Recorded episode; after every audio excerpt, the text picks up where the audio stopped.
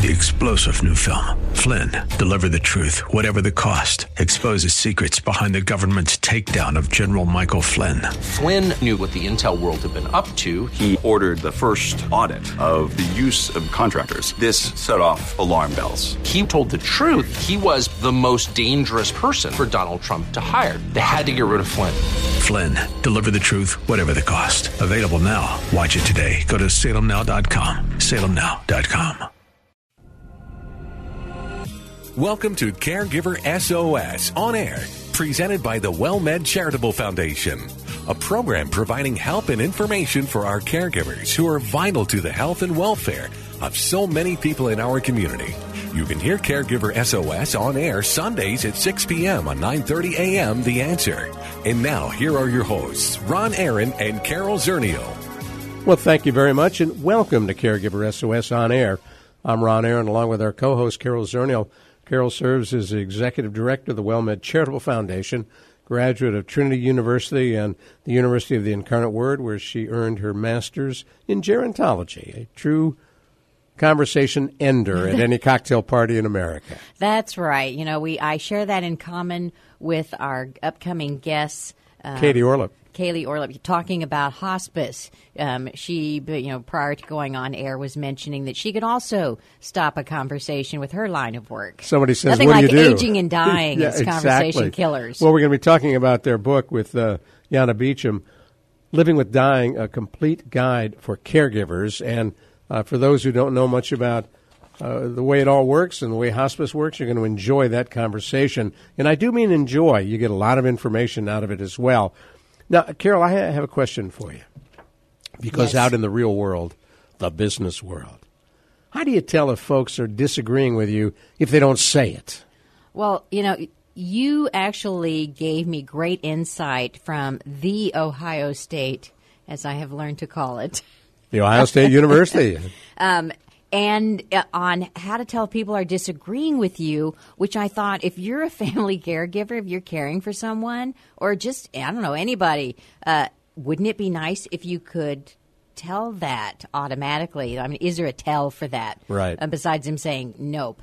And so they were talking about how, think about complex emotions. Think about if you are sadly angry or happily disgusted, you know, oh yeah, you know, you see somebody that you don't like and, and ooh, that they stuck it to her, um, that kind of a thing. So we, we mix emotions. So if somebody is disagreeing with you and their and their face is, you know, how do you look at them and tell? So okay, caregivers, here is your challenge. These are the three tells of somebody who is disagreeing with what you're saying, even though they're not telling you that they are disagreeing. and this may help you play poker, too. And this may play, help you play poker. Um, so, or with your children. So, a um, if they have a furrowed brow, all right. So, look at the for these three tells. Furrowed brow, that means there's anger.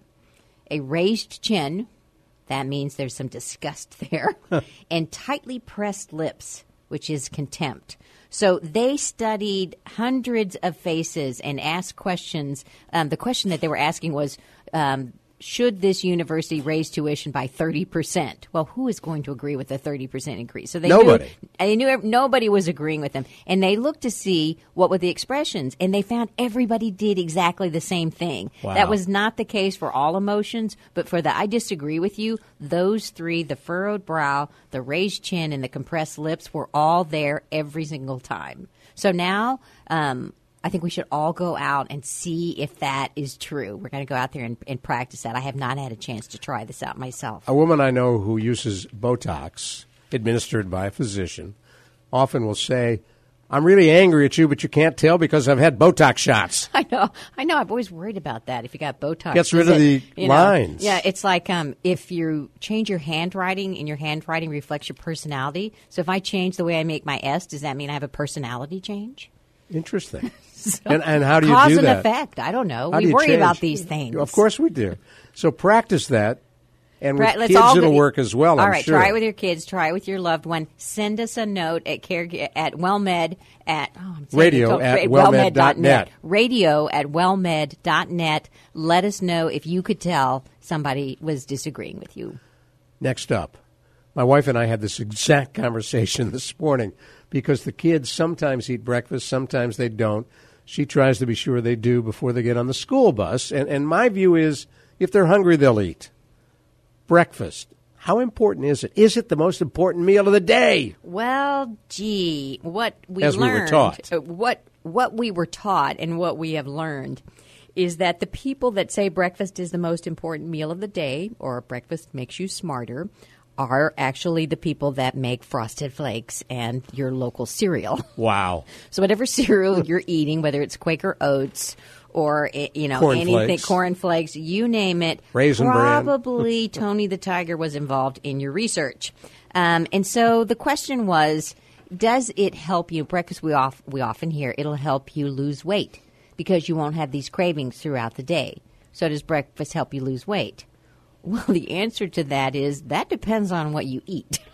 because if you're having really sweet yogurt and you've piled it up with granola um, and you put chocolate chips on it, then wow, does that sound like low calorie to you? Calories are calories. Calories in, calories. out. That's it's that's just it. You got now. You got to burn those. Or So- waffles with powdered sugar and yeah, heavy syrup. so there and there's they had pictures in this article of a stack of pancakes from IHOP. New York cheesecake pancakes from IHOP have 940 calories and 55 grams of sugar in one serving. in one serving. wow. You know, ver- 55 grams of sugar? versus versus you could eat four Oreo cookies for breakfast, which is only 266 calories. But now let's think about the nutrients in an Oreo cookie. So the answer is that the research has not been good. It has not been random control trials where most of the research was done on people who eat breakfast versus people who don't eat breakfast, as opposed to assigning people to eat breakfast and assigning people not to eat breakfast randomly, um, and then making sure that they're having a healthy breakfast. So for me, I will tell you, you know, you, you said if you're hungry, you'll eat. So for me, I find that if I eat a big breakfast, I can't exercise. So if I'm going to go for a run, if I'm going to do something that is athletic in nature, I can't eat breakfast until I've finished. Otherwise, I just, it's too, Your I don't know. It, yeah, my, yeah, the pancakes go right to your feet. Um, and so I don't know. I don't know what that is. Um, but I also have low blood sugar. I will kill somebody by noon if I do not have breakfast sometime between when I run and noon comes. You need to feed me. But that's not true for everybody. My sister never ate breakfast. Never ate breakfast Huh. her whole life. Now, don't runners carbo load? But that, is that the Well, night that's before? yeah, that's a serious runner. Oh, I'm okay. talking about a little jog around the block. I am not talking about you know 20 miles of running. No, you carb up if you're really running. If you're just recreationally running, yeah, it doesn't matter. So the answer is cereal makers made us believe breakfast is the most important meal of the day. Buy our cereal. buy our cereal. So, you know, if you're hungry, eat. If you'll just, you know, eat healthy foods all day long, whenever fruits, vegetables, fiber rich cereals, the fiber rich, you know, my, my, one of my sons loves to eat bran in the morning, which is more fiber than I want. Um, but, but that's fiber and eggs. So things, desserts masquerading as breakfast, like the high sugar granolas and the super sweet yogurts. Um, Or you wanna- choco cereals. yeah, yeah, or any anything that your children really love to eat as a snack is probably That's not that exactly healthy. right. so let's switch to doctors and other healthcare providers. You came across five myths physicians and others believe about meeting with patients. Well, what's fun about this these myths is that this is actually a communication for physicians. So this is a communications that's saying, "Hey physicians, guess what? We know what you believe and it's wrong and we're to we're to give you the truth. You have a myth and we're to give you the truth." So one of them is that the patient experience is not really a clinical concern. So it has nothing to do with health. That that patient interaction, that patient experience, what happens, how you felt about your medical appointment or your hospital stay, isn't doesn't have anything to do with clinical outcomes.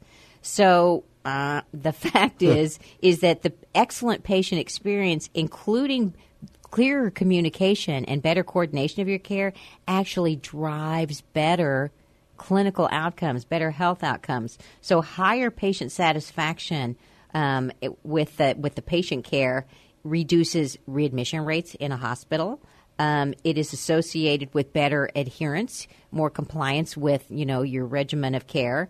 uh, lower mortality rates in hospitals, uh, and patient centered care also decreases, you know, too much utilization of health, unnecessary health care because you understand your choices and you can choose appropriately, and it can lower costs, which is your out of pocket costs and your provider's costs that you know Right. that they're absorbing as well. So um, the patient experience is very important. Um, you know, patient's experience is something that's outside of the doctor's control. That's You not know- true. That- well, there are apparently Duh. there are apparently hmm. some doctors who thinks you know it's the fact is that physicians hugely influence the most important. They're the driver of their experience. So we you know we work in a medical group and we know that people get frustrated if they can't see the physician. Right. You know, it's like you want when you go to the basketball game, you want to see the a you know you want to see the A list players. You want to see the guys that make all the big shots. You don't The want Pop sitting. Yeah, the doc is you know that he is the the big has the biggest influence on the experience. Um, they doctors sometimes don't believe that they have the time to spare for longer patient communications and interactions. And the fact is is that it's it's about quality and not quantity. And the example they gave is the doctor who doesn't knock and just comes in the room. They have a terse, you know, inter exchange and not really a conversation. At, with the doctor who knocks on the door. Hi, my name's Doctor So and So. You know, tell me about what's most important to you. In seven seconds, you've totally changed the patient experience. Cool. So time, it's the quality of the conversation. So, I mean, it was interesting to hear. It is interesting. that um, some doctors don't think that they're a part of the formula of happiness in the clinical world when they are, you know, they're the superstars. They're the drivers of the whole thing. And it brings patients back. And it brings patients back, absolutely. Uh, you know, and in, in our world, that's exactly what we want to see is the patients coming back. You know, they were saying that the that the physician is the influencer in chief. So the physician really, the other people in the clinic, you know, the way they look up to the docs, the doc is friendly and interested in the patient, then They'll you be. know they're going to be that. Uh, you're going to see that interaction, and they're going to emulate it. So you know, you want to cast a good shadow when you're a doctor. It's interesting. Well, thank you for sharing that. I like that. Well, we're going to talk in just a moment with a couple of folks who know a lot about living with dying. We're going to talk about hospice and ways in which Katie Ortlip and Yana Beecham got together to write a really useful book. I'm Ron Aaron, along with Carol Zernial. This is Caregiver SOS on air on 9:30 a.m. The Answer. You ever wonder what you can learn from listening to WellMed Radio? Hi, I'm Ron Aaron. Our co host, Cora Juke, is here, nurse practitioner. What can folks learn from WellMed Radio? You know, we talk about a lot of things such as chronic disease management, how to manage your diabetes, your blood pressure, but we also talk about social issues such as what WellMed offers and what you can do to improve your health and improve your life. And it's something that uh, you're, you're newer to Well Radio, and I get a kick out of working with you. What is it you like about doing radio?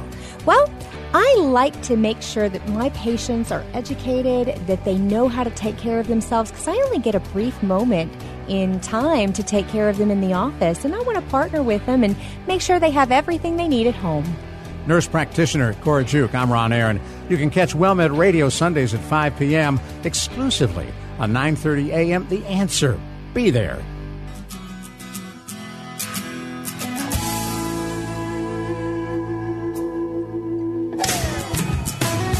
Well, we are so pleased you have stuck with us here on Caregiver SOS On Air. I'm Ron Aaron, again with our co host, Carol Zernial.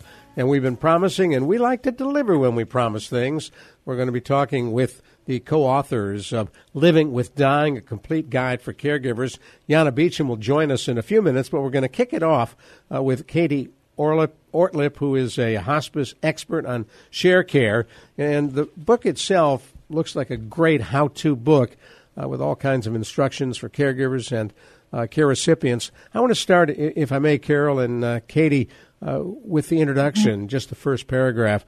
It's a practical, easy to use manual for all you caregivers who don't have the time to fix yourselves a meal, take a shower, let alone read a book.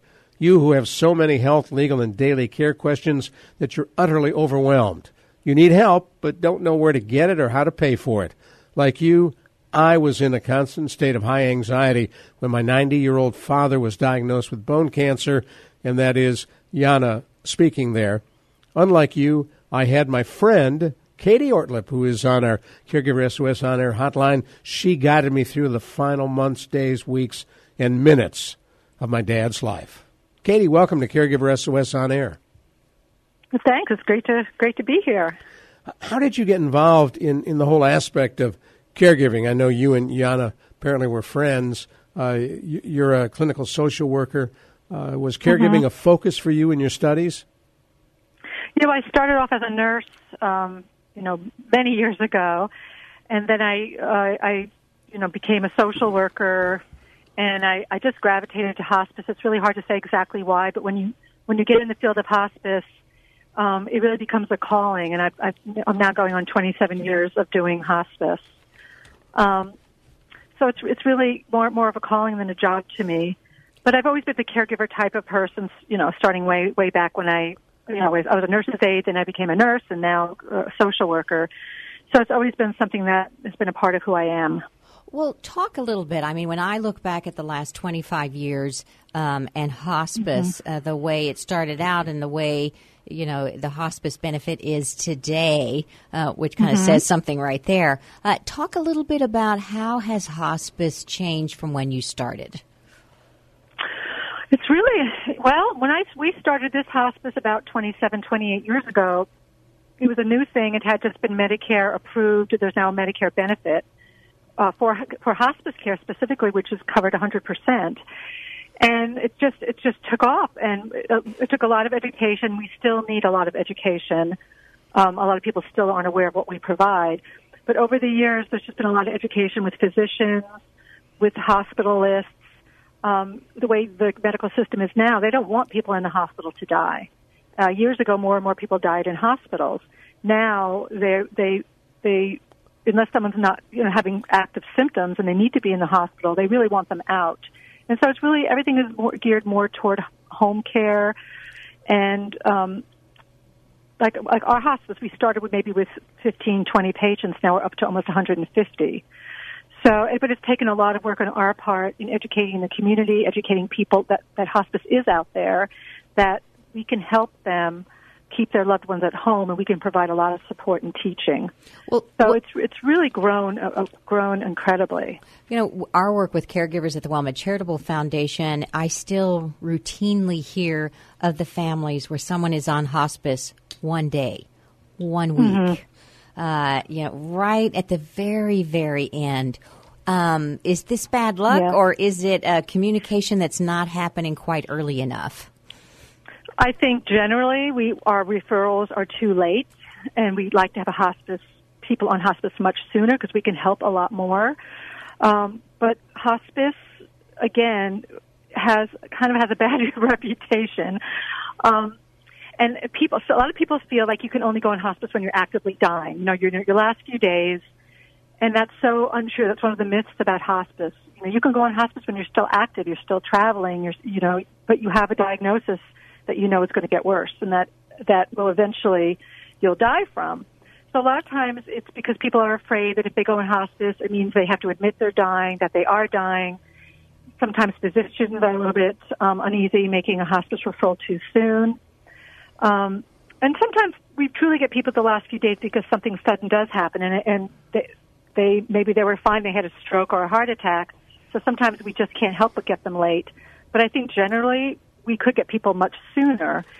I think if they and may, and some physicians had better knowledge about the hospice criteria that we can take people on six months, approximately six months before they die, and we can keep them longer. Katie, stay with us. Months. Stay with us just a minute. Yeah. I want to remind folks who may have just joined us. You're listening to Caregiver SOS on air on 9:30 a.m. The Answer. I'm Ron Aaron, along with our co-host Carol Zernial, and we're talking on our Caregiver SOS on air hotline with Katie Ortlip. She is a clinical social worker, a former nurse, and she and uh, Yana Beecham co-authored "Living with Dying: A Complete Guide for Caregivers." And Katie, uh, let's assume there are folks listening who really don't know what hospice is. They know mm-hmm. generically, but don't understand it. What does hospice do for folks? Hospice, the criteria to be on hospice is that you have approximately six months or less, um, you know, certified by a doctor uh, and you no longer want life prolonging or aggressive treatment. So if you have cancer, you've already done the chemo and radiation, or maybe there's no treatment options. You want to focus on comfort. You don't want to be your life prolonged, um, but you really want to take control of the time you have left, and you want to be home. You want to do what you want to do. You want to live life uh, fully. And what we have a team of people that can that visit wherever you're living. You can be in a foster home, your own home, assisted living, uh, whatever living situation, and you have a team of people who can help you depending on what you need. So every you know every patient has a nurse, social worker, a spiritual counselor, and then we can bring in, bring in other people as needed. You know, for example, in our hospice in Oregon, we have massage therapists. We have musicians that come in. You know, we have a harpist that will go play for people. We have different kinds of you know physical um, Reiki therapy, and and we also have uh, nurses aides to provide bathing, and we have a volunteer program to provide respite. So it's very very um, it's it's just very comprehensive, and we really really focus on what the patient and family want, what their what their wishes and goals are. So it's really to me it's uh, it's really more about living than dying. Well, It's and really I- about helping people live well. I have to um, say how much hospice did for our, our family. Both my mother in law and my mother had Alzheimer's, and both of them were in hospice care um, up Hmm. until they died. And it was the hospice folks. So one was hospice at home, and they came to Mhm. my mother in law's house every day, and you know took very good care of her. We- The the pastor came, the the spiritual guide came, you know, and, and it was a very Mhm. positive experience. And then my mother was actually in assisted living, which I think a lot of people don't realize that hospice could come in, and they were provided that one on one attention that the facility couldn't do. We all know that there's not enough yes. staffing in a facility, and they could get her to take a shower when the assisted living, the memory care unit had difficulty. I mean, Mhm, it was uh, mhm. it was a lifesaver for us because the hospice team you know the social workers came in it got down at my mother's level held her hand and they were her best friend immediately Mhm. so Mhm. that that whole attitude i think is so important and I, and I do hope that people realize that um, that the benefit can go wherever the person is as you mentioned Yeah, yeah. Even in skilled nursing facilities, even in nursing homes. Right, and it's it, really is like I say you've got a team that's that's there for your loved one, which is so important. Um, when we were talking about the book Living with Dying, uh, and I we have a copy of it, and I looked at it, and as Ron mentioned, it really is a how-to guide. But I Yeah, think there, yeah. there's a chapter that's in the book about care, care self-care. Uh, Mhm. Talk a little bit about why you have a chapter on self-care for the caregiver. Well, because I, I feel that caregivers are often neglected or they, they self neglect. They, how often do I go into a home and look at a caregiver and say, Did you eat today? How much sleep did you get last night? Because when you're caring for someone you you love, you often forget about your own needs and you're and caring for yourself. So I think self care is something we all, even myself as a caregiver, I have to constantly be remembering to take care of myself and take time for myself. Otherwise, I won't be able to help others. That's what we tell family members. If you don't take care of yourself, you're not going to be able to take care of your loved one. So we have a chapter that's called Taking Time for Yourself. And we have some really practical suggestions on, on even small things that you can do to care for yourself. Um, I felt that we felt it was important, Yana and I, to to include that in a whole chapter, not just having a little paragraph at the end of the book on self care, but really trying to trying to emphasize how important we felt that is. Um, and the book is meant really, the whole book is meant for caregivers to help alleviate their stress and to give them confidence and in education so that they feel they can do this because it, it could be a very daunting role um, caring for someone who is dying, your loved one who is dying at home. It, it's um, it's pretty scary. Well, I think you, you know what I what I like about the chapter on taking time for yourself is you really do provide good tips for the caregiver, not just for themselves, but how to help themselves. You know, the, to get in the right frame of mind to hire help. Um, Mhm. You know, bring people Mhm. into the home, looking at burnout, uh, and so that's a it's it's a very good chapter. Tell us, We're Sin, giving people uh, permission that to, to get help. They don't have to do it all by themselves. Tell us in about 30 seconds, because we're going to jump to uh, Yana Beecham in just a moment. Uh, how did you get involved with helping her with her dad? Well, we were neighbors for years, and Yana, you know, she was one of those rare friends that was really interested in my work. Uh, you know, it could be a conversation stopper. Oh, I work for hospice, you know. Right. But she always wanted to know, like, oh, you know, what was that death like? And, and then her father was diagnosed, and I became the social worker um, for him with, with the rest of our team. So we kind of we decided to write this book together because there was nothing out there like it. And I and so and Yana's a writer, and I have this this knowledge. So as he was dying, we started the book. Like we'd sit at the kitchen table together with him lying in the other room, and I'd spend time with them, and, and we started we started the project. And then it took us about five years to write it, um, but we did it. So it was we, we you know we we were a really really good team because she had the writing skills and I had the experience. So it, it really worked out. It was a really wonderful experience, even though at times it, it became very it was difficult, uh, but we did it. So, Katie, thank you. And if people want to find you, you're the hospice expert on Sharecare, which is Dr. Oz's online health and wellness platform. Yeah, or you can go to our website, which is actually a lot more current because it's it, it's really based on our book, and that is livingwithdying.com. Great. Thank well, you Katie, so much. Thank you so much. We're going to talk in just a moment with uh, Yana Beecham, and we thank you for being with us.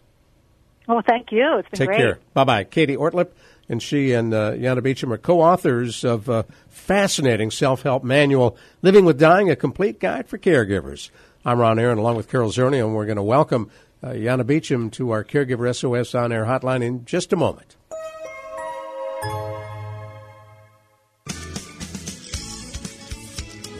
We had a great conversation uh, talking in, oh, I guess, 13 minutes or so with Katie Ortlip, and we're now welcoming on board our Caregiver SOS on air hotline. We're going to talk with uh, Yana Beecham, who is the co author of Living with Dying, a complete guide for caregivers. I'm Ron Aaron, along with our co host, Carol Zernial. And Yana Beecham, welcome to Caregiver SOS on air. Thank you, guys. well, we appreciate you being here. Tell us a bit about uh, your dad and uh, your responsibilities as a caregiver and how Katie helped you. Oh, okay. Um, uh, well, my dad, my dad was, uh, he was, he, he, he was, uh, he had, had prostate cancer and it, it metastasized to his bones. And he was in absolute agony when it, you know, showed up there. And, um, I was a, a lunatic running around trying to, you know, help him somehow, you know, dra- dragging him from doctor to doctor and they give him these, uh, pain medicines that would, you know, by the time we went to leave the office, his knees were buckling and we couldn't take, you know, he couldn't walk, he couldn't talk. And so, uh, we, when the doctor suggested we go on hospice, Katie, oh, before that, Katie, be, being my friend and neighbor and my dad's friend, said, you know, why don't you not do those really giant painkillers? Why don't you just try some Advil? Like give him four Advil and see if that helps. And it did. it was just that the um, it reduced the swelling and it stopped the pressure on the nerve. And but anyway, and then right after that, Katie, uh, you know, then we went on hospice and uh, and uh, and our my life changed. I was like I said, I was a lunatic running around. I was frantic. I was you know yelling at my parents, trying to get them to hurry up and and get to the doctor. And once hospice came in, it was sort of like um, everything changed within 24 hours. All the right medical equipment came. Now you have an um, you have an amazing background, none of which has to do with caregiving, so that you were right. really a fish out of That's, water. Your experience in, yes. in, includes a National Geographic Science Encyclopedia. You've done writing for uh, Children's Television Workshop and Sesame Street and a whole lot more. Uh, and then suddenly you find yourself overwhelmed right i couldn't i i have to tell you when uh, when i i did everything wrong and and that's what this book is great i was just i mean the, the book really um offers all the information that essentially i learned through katie um and and it's mostly about self care in order to be a good caregiver you have to take care of yourself which i didn't do i immediately gave up everything that made me happy i stopped walking with friends i I uh, didn't eat right. I was frantically running over to my parents constantly worried about them, and um, I gained weight. I didn't exercise. I didn't see my friends, and I really, really don't think I helped my parents that much by being such a nutball. So, um, so, um, so I think I kind of represent all those caregivers out there who know nothing. Well, and thi- you're suddenly poof, you're a caregiver. Well, I think that Um, you've done a great job of describing the experience of a lot of caregivers. You're the- not alone. The running around and the flailing and the you know, but but you were mentioning that you called hospice and all of a sudden the right medical equipment magically appeared. Uh, it made Katie was talking to us about the team. So, did you have a team of people that entered your oh, life? yes. Actually, yes. Katie was. It was like my, my my dad. Every time she entered the room, he'd sing, "There she is." Uh, he loved Katie, but uh, he loved his team. Our nurse was Chris, who continued to be a friend, and and, and up till my my mo- my mom died this last April, and she Chris continued to come over and see my mom and me and anyway, it was it was I didn't have to pick up a phone and try to figure out who to dial to get that medical that bedside commode or or uh, anything. It was just all there. They came in. We still hired caregivers, but they even gave advice on that, you know, to come in and help occasionally. Um, it was just instant relief and instant friends. And by the end, you know, as as people get closer to death, their their their social circle gets smaller, and and he, we were all quite happy with our, and my father was very happy with his very small circle of friends, which were hospice and my husband, myself, and my mom. you know, Now, I noticed And- that uh, uh, Yeah. Katie mentioned that you two started talking about writing a book. She's the expert, you're the incredible writer, and that she had said something along the lines of, I've always wanted to write a book, Death for Dummies. Yes. well, she, you know, Katie lived next door to me, and and I was fascinated fascinated by her job. She would come home and tell me that today was a good death, and you know, um, I would pump her for all the information I could to find out what's a good death because I want that, and and she was really informative, and the information she would give me, I mean, simple things like people equate feeding patients with love and and they oh, and they force people to eat who who are ill and and their body is automatically doing what it's supposed to do. It's it's it can't you know it can't digest so it's not it's not um you know you're not hungry. And people should listen to that message and they don't. They think they're my mom thought she was being very successful by getting my father to eat you know a baked potato with steak and with some ice cream and you know and and in, when in reality he didn't want to eat anything and and and it does more damage to a person than than than helping in any way. So just that bit of information she gave me right off the top i said "Th- this needs to be in a book because people don't know this. And that's when she told me that she wanted to write a death for dummies. And i said that's it i'm the dummy and let's do it Now, for those of you who just joined us and wondering what the heck we're talking about, we're delighted to have you on board Caregiver SOS on air. I'm Ron Aaron, along with Carol Zernial. Yana Beecham is with us, and she co-authored "Living with Dying: A Complete Guide for Caregivers and a Way in Which You Can Ease Yourself into the Struggle of Trying to Help a Loved One Move On."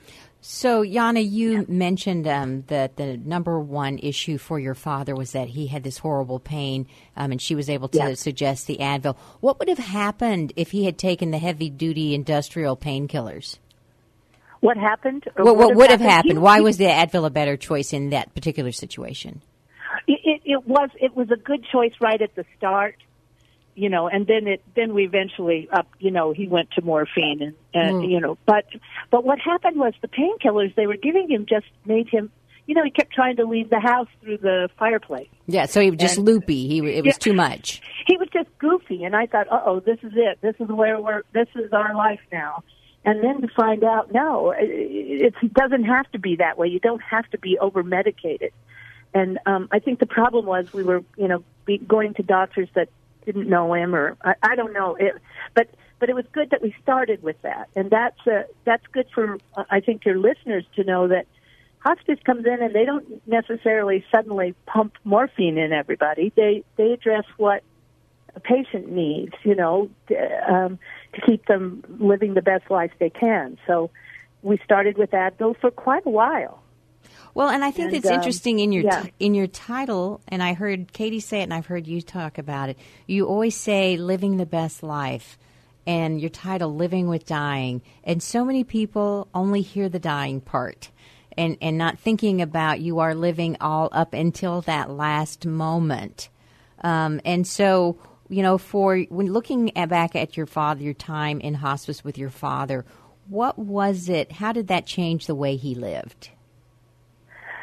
Uh, he lived a stress-free existence, which is, and and it was full of joy, and also, you know, he he was a little afraid, but I think the fact that, well, Katie was has always been clear and answers any questions anybody need, wants to know. So, what happens to your body, you know, as the, as you get closer to the end, she was really, you know, direct about it, and um, uh, so he, I, he had a really great finish. He was happy. The last thing he did, he looked at me and went, "My daughter," and he was just smiling at me. And he listened to this music he would play, "Take Him Home" from Les Mis. That was his, you know, sort of theme song at the end. Uh, or bring him home, I think it's called. Yeah, and I should know it. I heard it a million times. Um, but Katie, Katie, actually, this is this is was so great. She, the best thing she did was make me understand that there is a system that the body does have a way to die itself, and it's all for the best. So, she, as Dad was getting closer to death, she was pointing out, explaining to me what was happening to his body. She showed me the rash that went around the knee, and she was, we were standing there, and she was, you know, telling Dad he was doing a good job. My dad's name's Charlie. Good job, Charlie. You're doing so good.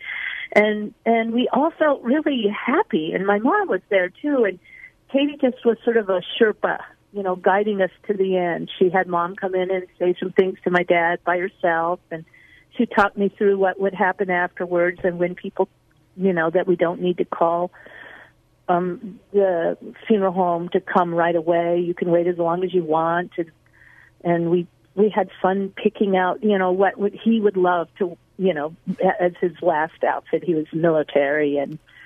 Um, he also he he was known for his berets, so we had a beret on him, and and we toasted him with my mom. It was it was just a really great finish, and and and my mom died this April, and because she had gone through that with my father, she um she when she, I I went over and she was really really ill. Uh, I mean, she I said, "Mom, I think you've got pneumonia and we should go to the hospital." And she said, "You know, she was 93. I'm ready to go. I I don't want to go to the hospital. I, I I'm good."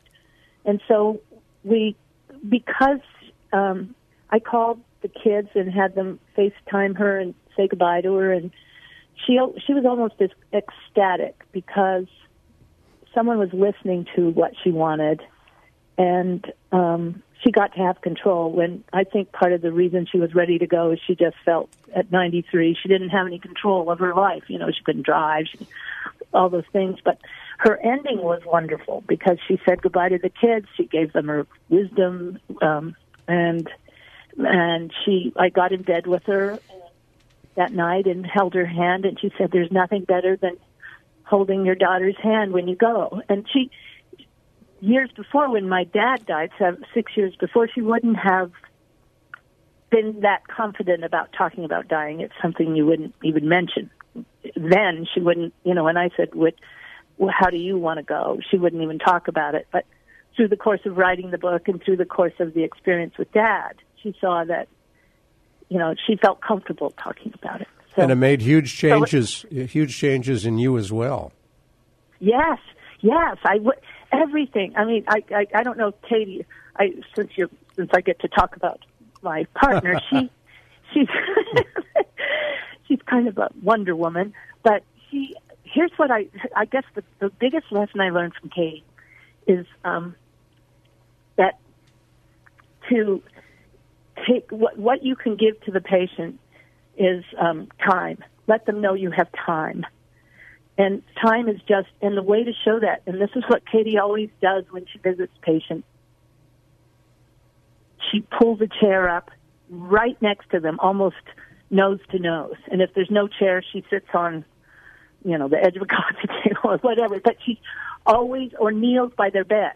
But she's face to face with them, and she looks like she has 10 hours to spend with them. There's no rush.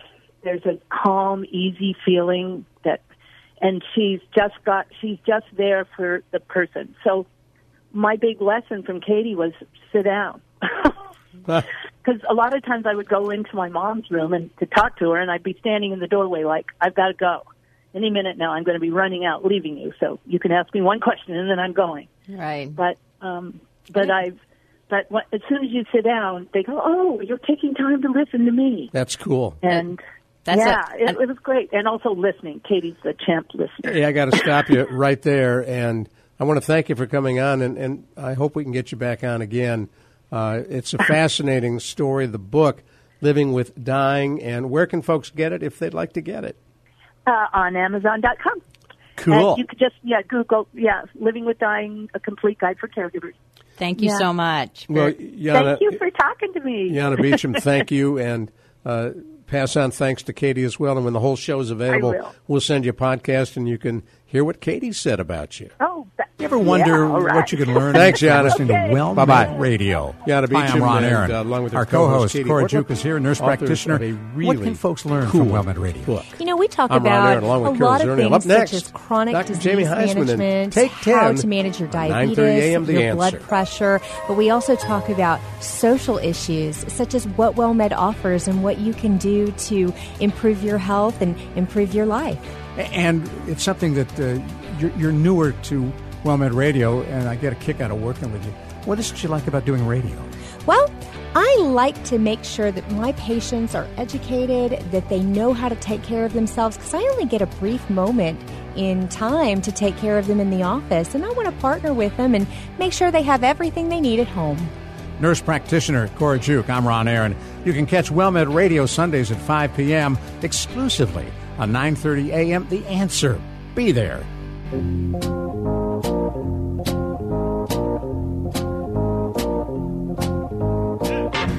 Thank you for sticking with us here on Caregiver SOS On Air. We flip to Take 10, a program that follows each and every one of our Caregiver SOS On Air programs, in which we kick around a topic for 10 minutes, thus Take 10, with Carol Zernial, our co host, and Dr. Jamie Heisman, who joins us, who is a nationally known psychotherapist and expert in caregiving as well as addictions. And Dr. Jamie, nice to talk with you. Carol's going to set up this topic.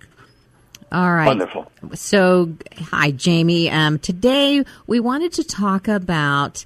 Um, uh, we we've done an interview with a caregiver who was afraid of the person that she was caring for. He was violent and threatening, and she could not find placement for him uh, because the facilities were afraid of him as well. So, what what do you do when you're afraid of your your loved one? You know, Carol, this is a great topic because it happens way too often, and it's pretty much kept silent, like out of shame and stigma. Caregivers just don't want to talk about it. I think it's also a dirty secret in terms of skilled nursing and the way we actually work with residences for seniors of this type of aggressive behavior, which is not really well. So, as a caregiver, I'm sure she had to learn a, a lot of techniques, if you will, for stabilizing. But basically, what we do as clinical social workers for crisis stabilization and kind of triage in some ways. but at the same time, she had to plan for, you know, him feeling assured, listened to, uh, in some ways have some measure of trust. Otherwise, we all know that the, the issue will be exacerbated and the aggression will pop out. Well, and, and she mentioned that she felt like he blamed her for his getting this disease, this brain disease. You know, that's a, a incredible jump off point for us on this show, which we talk about often. You know, Miguel Ruiz, uh, who wrote the Four Agreements, which is a fabulous transformational group, that, uh, a book that everybody on the phone should get, uh, talked about the agreements that be impeccable with your word, don't assume, you know, and don't take things personal. And the fourth is do your best. When he says don't take things personal, she obviously has to, and we as caregivers have to be able to separate the actual condition, the issue, the actual aggressive health concern, or whatever's creating the agitation or aggression from our loved one who is also there. So, in not taking it personal, you know, we can actually separate our loved one, if we can, from the disease and act accordingly because it's going to trigger all the issues of our family of origin if we think that the person is talking directly to us. Well, she did not personalize it. And, and in fact, Carol commented to her that it's just amazing and so wonderful that uh, you're not taking any of these behaviors personally. So it was the disease, right. not the husband. So she would say. Absolutely. And she, yes, go ahead. I was just going to say, she, she said she would always ask herself, what if it was me? What would I want to happen if this was me that had this behavior? You know, and I think what you want to happen is probably what clinical social workers do in their their life, if you will, their professional life, is that she needs to allow, obviously, her loved one and caregivers in a similar situation is to keep as much control of their life as possible. She needs to obviously reassure them and connect with them and bear witness and listen to them as opposed to reacting and becoming oppositional and, and scared. And she has to do so many sort of, of, of actual practice skills that we do in terms of building that therapeutic bond with her loved one and being extraordinarily resourceful, like a quarterback of a team, and making sure that she has a support network all around her. Well, one thing she did that was just amazing, we mentioned it to you briefly off the air. Uh, one day the postman came and uh, she begged him to come in, sit with her husband for three minutes so she could take a shower. She hadn't had a shower in, in quite a while, and he agreed to do that. And when she came back out of the oh. shower, he said, "You know, I can see this is really very difficult for you.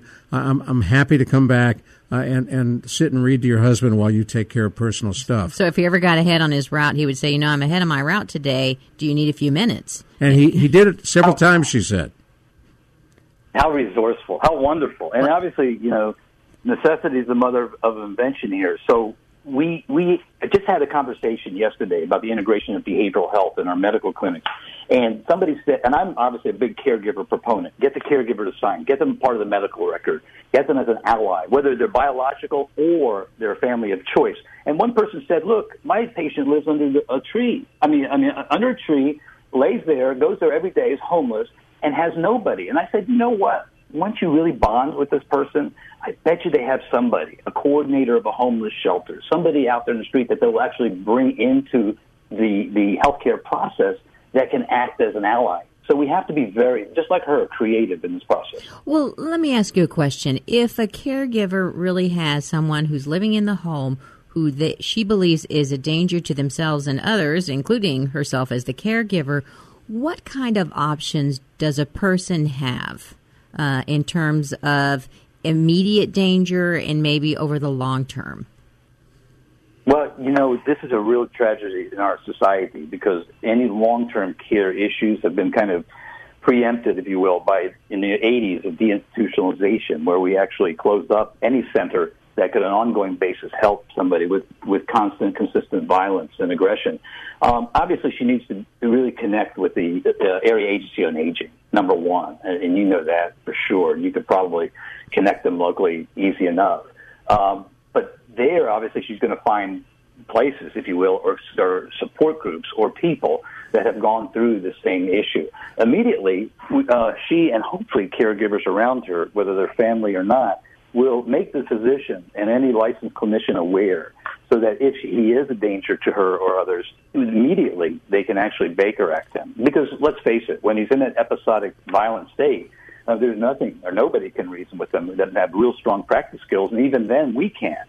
So having, you know, if you will, professionals on call to be able to do the Baker Act uh, and also be able to tell your local authorities a little bit about what's going on so they too are ready. All right, hang on just a minute. I want to come back to you in a moment and find out whether the Baker Act means making water boiled bagels or, or something else. You're listening to Caregiver right. SOS on Air's Take 10 on 9.30 a.m. The Answer. I'm Ron Aaron along with Carol Zernial talking with Dr. Jamie Heisman. So what is the Baker Act? Well, unfortunately, you're right. That's a, a geographic specific law in the state of Florida where if somebody's a danger to themselves or others, there's a 72 hour hold that any policeman, licensed social worker, psychologist, or physician can actually get somebody to a very safe uh, psychiatric hospital, if you will, or if it's a medical condition, they're on a one-to-one basis. And every 72 hours, uh, you can t- do the condition, do a biopsychosocial immediately, and see if that person is at all able to go outside and be discharged. We have If that. not, then we have that in Texas. You do. So you can explain it to your uh, listeners in Texas. Then. Well, same thing. Same thing. It's the Baker Act. So Yeah, same oh, idea. it is the Baker Act. Right. oh, So I thought the Bakers were from Florida. Great. So um, the good news is that you can you can call nine one one, let them know that your loved one is having um, a violent episode, and have that person physically removed and held for up to seventy two hours, like three days. Absolutely. And in that time, you, you obviously can't take a respite. You have to make sure you have, if you will, an informal or formal network of, of people around you, agencies around you that are supportive, that know of the situation. Obviously, staff securing a violent person is very difficult, even in the best of psychiatric hospitals. So if you don't have that support network in place and you don't have, you know, people that are ready to assist and help, um, you, danger can result. Now she took to locking his door at night. I locked him in a bedroom. Mm, wow. Yeah, which you is know, that's a tough deal. It is a tough deal, but she was afraid he'd kill her. Absolutely. You know, this is really, again, a, a huge societal need, again, for better uh, residential facilities for precisely this type of patient. We really have to go to our congressmen and, and really talk about elder care in a very authentic and real way. Because this particular person doesn't need to be locked into a place. Obviously, it's not going to help them. It certainly is a great strategy for her having nothing else. It's survival. But we do need, yeah, survival, exactly. But we do need uh, placements where this can be met in a much more therapeutic way. Carol, you get the last word. Well, I would just like to say that if you are a caregiver um, and you are in a situation where you do feel like you're unsafe, you, you do need to call 911. I would say do not hesitate if you feel that you're in danger. Um, and it may be that this happens over and over again. Uh, and we, we would be um, happy to work with you um, at Caregiver SOS uh, if you cannot find uh, assistance in your local area or want to work on this issue. Jamie, thank you. Carol, thank you. I'm Ron Aaron. This was Take 10 on Caregiver SOS on air on 9:30 a.m. The Answer. You've been listening to Caregiver SOS on air, presented by the WellMed Charitable Foundation. Email suggestions and comments on this radio program to radio at wellmed.net. And join your hosts, Ron Aaron and Carol Zernial, for another edition of Caregiver SOS on air on 9:30 a.m. The Answer. Three star general Michael J. Flynn, head of the Pentagon Intelligence Agency, knew all the government's dirty secrets. He was one of the most respected generals in the military. Flynn knew what the intel world had been up to. He understood its funding. He ordered the first audit of the use of contractors. This set off alarm bells. The explosive new documentary, Flynn, Deliver the Truth, Whatever the Cost, uncovers the facts behind this scandal. Flynn told the truth. He was the most dangerous person for Donald Trump to hire. I find out the worst enemy that I'm going to face in my life is right here in America. They took my assessment and they wanted me to change it. And I was like, I'm not changing it. They had to get rid of Flynn. With in depth interviews, archival footage, and never before seen personal records of the man behind the headlines. I just felt like I was drowning. Flynn, Deliver the Truth, Whatever the Cost. Available now. Watch it today. Go to salemnow.com. Salemnow.com.